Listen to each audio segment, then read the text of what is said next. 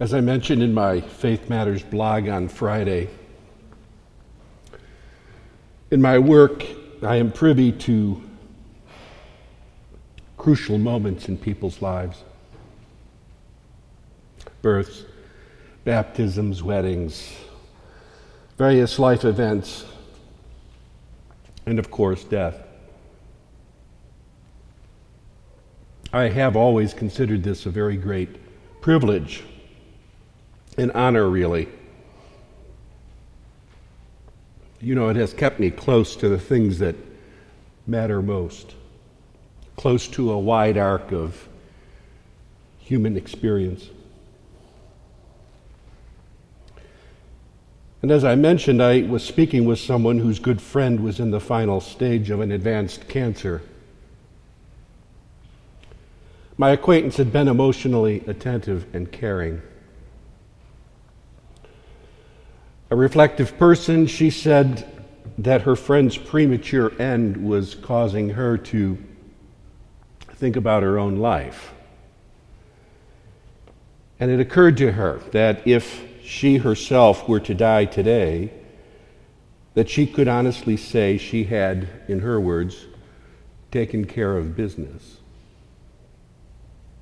That is, she had addressed and accomplished much of the personal, emotional, and relational work that had been presented to her during her lifetime thus far.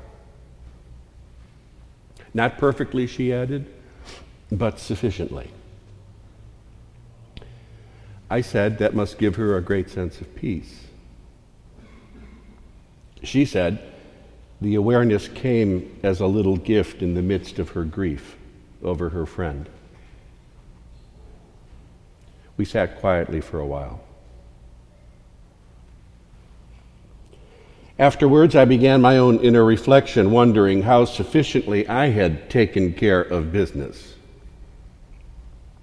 And in the deafening silence, I realized that this was actually a very mature perspective about life. She had recognized something of very great importance that many will miss as they blunder forward into the days of their lives. I concluded my Faith Matters reflection by observing that healthy religion arises between the dynamic poles of being born and having to die, and living well in the meantime requires taking care of the business that is uniquely ours to accomplish in the limited days we've been given.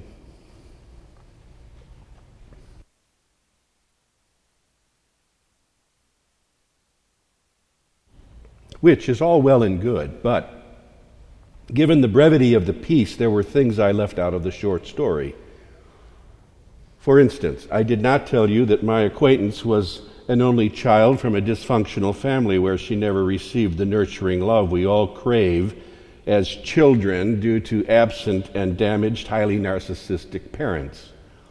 You know, the love that convinces us of our essential worth and belovedness.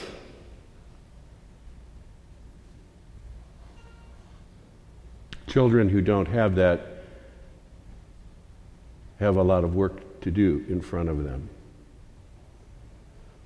Nevertheless, as she grew into her adulthood, she had been captured by a divine lure that brought her into relationship with a loving God, and along with this came relationships in which she was able to practice the kind of love she had not received from her own family, but that she now understood was part of creation itself. This didn't necessarily come easily, but her commitment to the practice of love ultimately allowed her to see things in a fresh way, to experience life as a gift that came with an obligation to treat it and the lives of all others with compassionate respect. Her life could have gone differently than it has.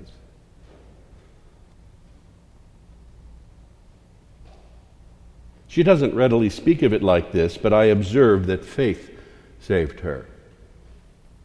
That is, faith gave her a place to belong to herself and to others and to God. And it was faith that revealed to her the importance of taking care of the business that is uniquely ours to accomplish in the limited days we've been given. Like I said, I've always found my work with people a very great privilege, since I end up having conversations and relationships involving things that actually matter profoundly. And among the things that matter a whole lot is this matter of faith.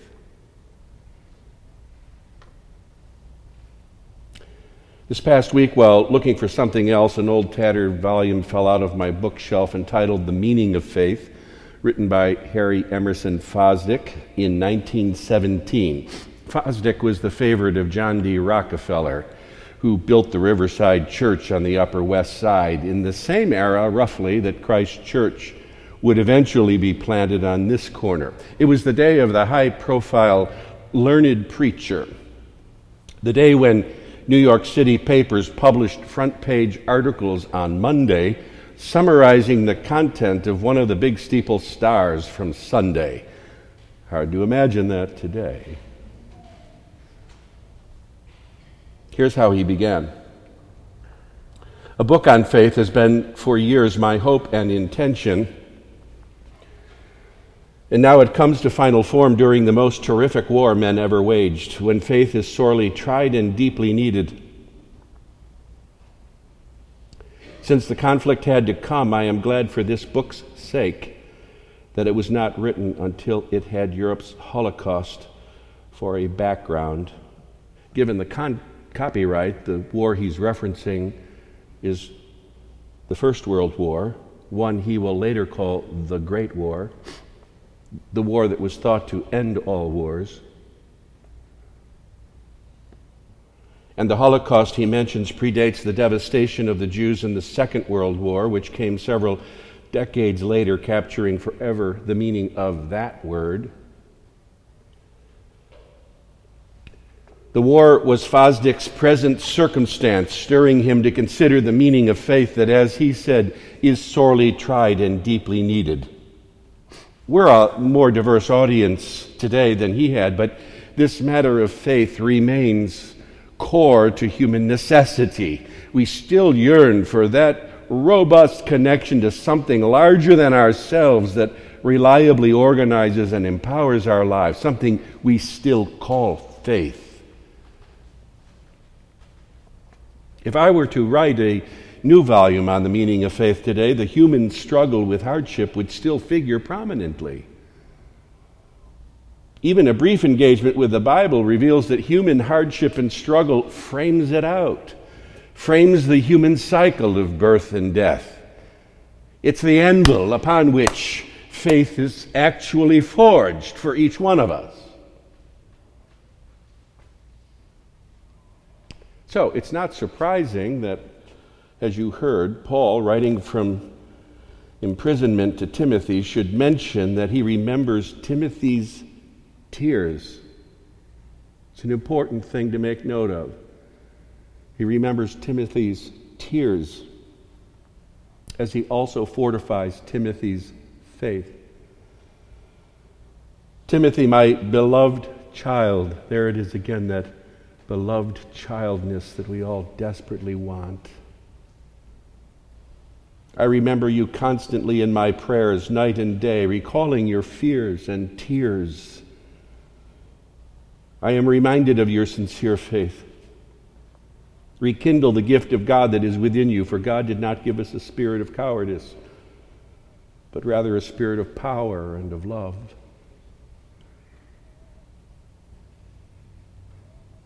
Sprung from the fragile human condition, tears express the universal human yearning we all have for a place to belong to ourselves, to others, and to God.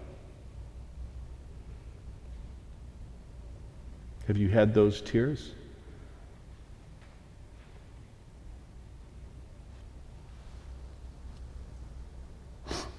It's no wonder that Jesus' friends exclaim, "Lord, increase our faith." Fosdick put it this way, "Don't we hunger for the confidence that someone cares about our race in its conflicts and defeats? Don't we hunger for an intimate friend, a divine ally who, in the midst of the world's darkness and our own, assures us that life is not chance and chaos, but rooted in a great design? And don't we yearn for the gift to live our lives with confidence and joy, no matter what, capable of true grace and real love?" Friends, I tell you that I have felt these needs vibrating in my heart and soul my whole life. God, if you're out there or in here, increase my faith.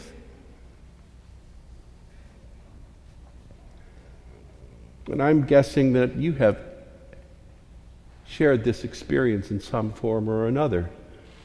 So this is where you help me write this sermon.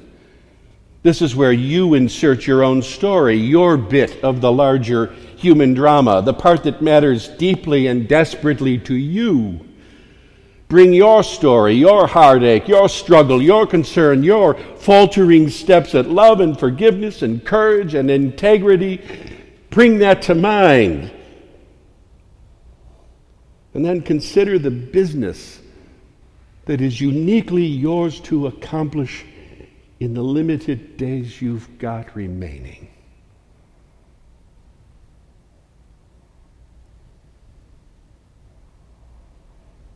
Maybe you've never said these words out loud. Lord, increase my faith. I tell you, it's an important prayer. The disciples were give us the permission to say it insistently. It reflects the deep hunger that wells up from within. You may feel that hunger now, or perhaps you will on your way home, or when you wake up tomorrow morning, or the day after that. And I tell you, it is an honest hunger. I say, let it come. Feel your stomach rumble for real food. Feel your need. Own it. Lord, increase my faith. And Jesus says, if you had faith the size of a mustard seed, you could say to this tree, be uprooted and planted in the sea, and it would obey you. Ironically, it would seem that by asking their question, the disciples reveal they already have faith the size of a grain of mustard. They think that's their problem. What they have is too small. Jesus says that the faith they have is already the faith they need. A tiny bit in the hands of God is the same thing as a whole lot. It's a very hopeful word. Locked within the confines of an impossibly small and dead-looking thing lays the potential for abundant, triumphant life, like a kind of cosmic spiritual genetics. Embedded within the tiny speck of our embryonic faith is the complete code of everything we might become as we nourish ourselves from God's bounty. And on this point, it does not matter who we are. Age, life circumstance, gender, race, favorite sins. At this most basic level, we are all alike. The biblical drama could use each of us for its source material. We are the last act currently being written. The biblical story continues with us, as it were, as the latest testament to faith. Our tears could express the biblical lament. Our bit of faith, our fledgling courage and faltering love could be the seeds that Jesus nurtures into transformed life. We are now the stumbling, bumbling disciples who learn about the things that matter most the hard way. Friends, there is no other way. If you haven't learned it already, there is no other way other than the hard way. That's how it goes down. But we are not confounded by that, but rather in it we find our blessing and the germ of faith that will blossom and grow and empower us to live triumphantly in life, no matter what.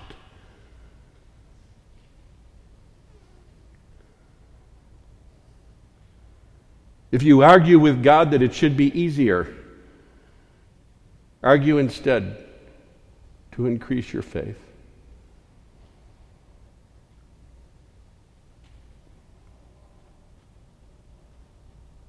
That's really the point of all of this, friends. That's why we come here, isn't it? Isn't that why we come to this reunion table month after month? To feed our souls on rich food that will sate the deepest hunger. Not the passing hungers, the deepest hunger. And imagine, it's open to everyone who will come. Anyone, everyone can be fed. What a glory that is.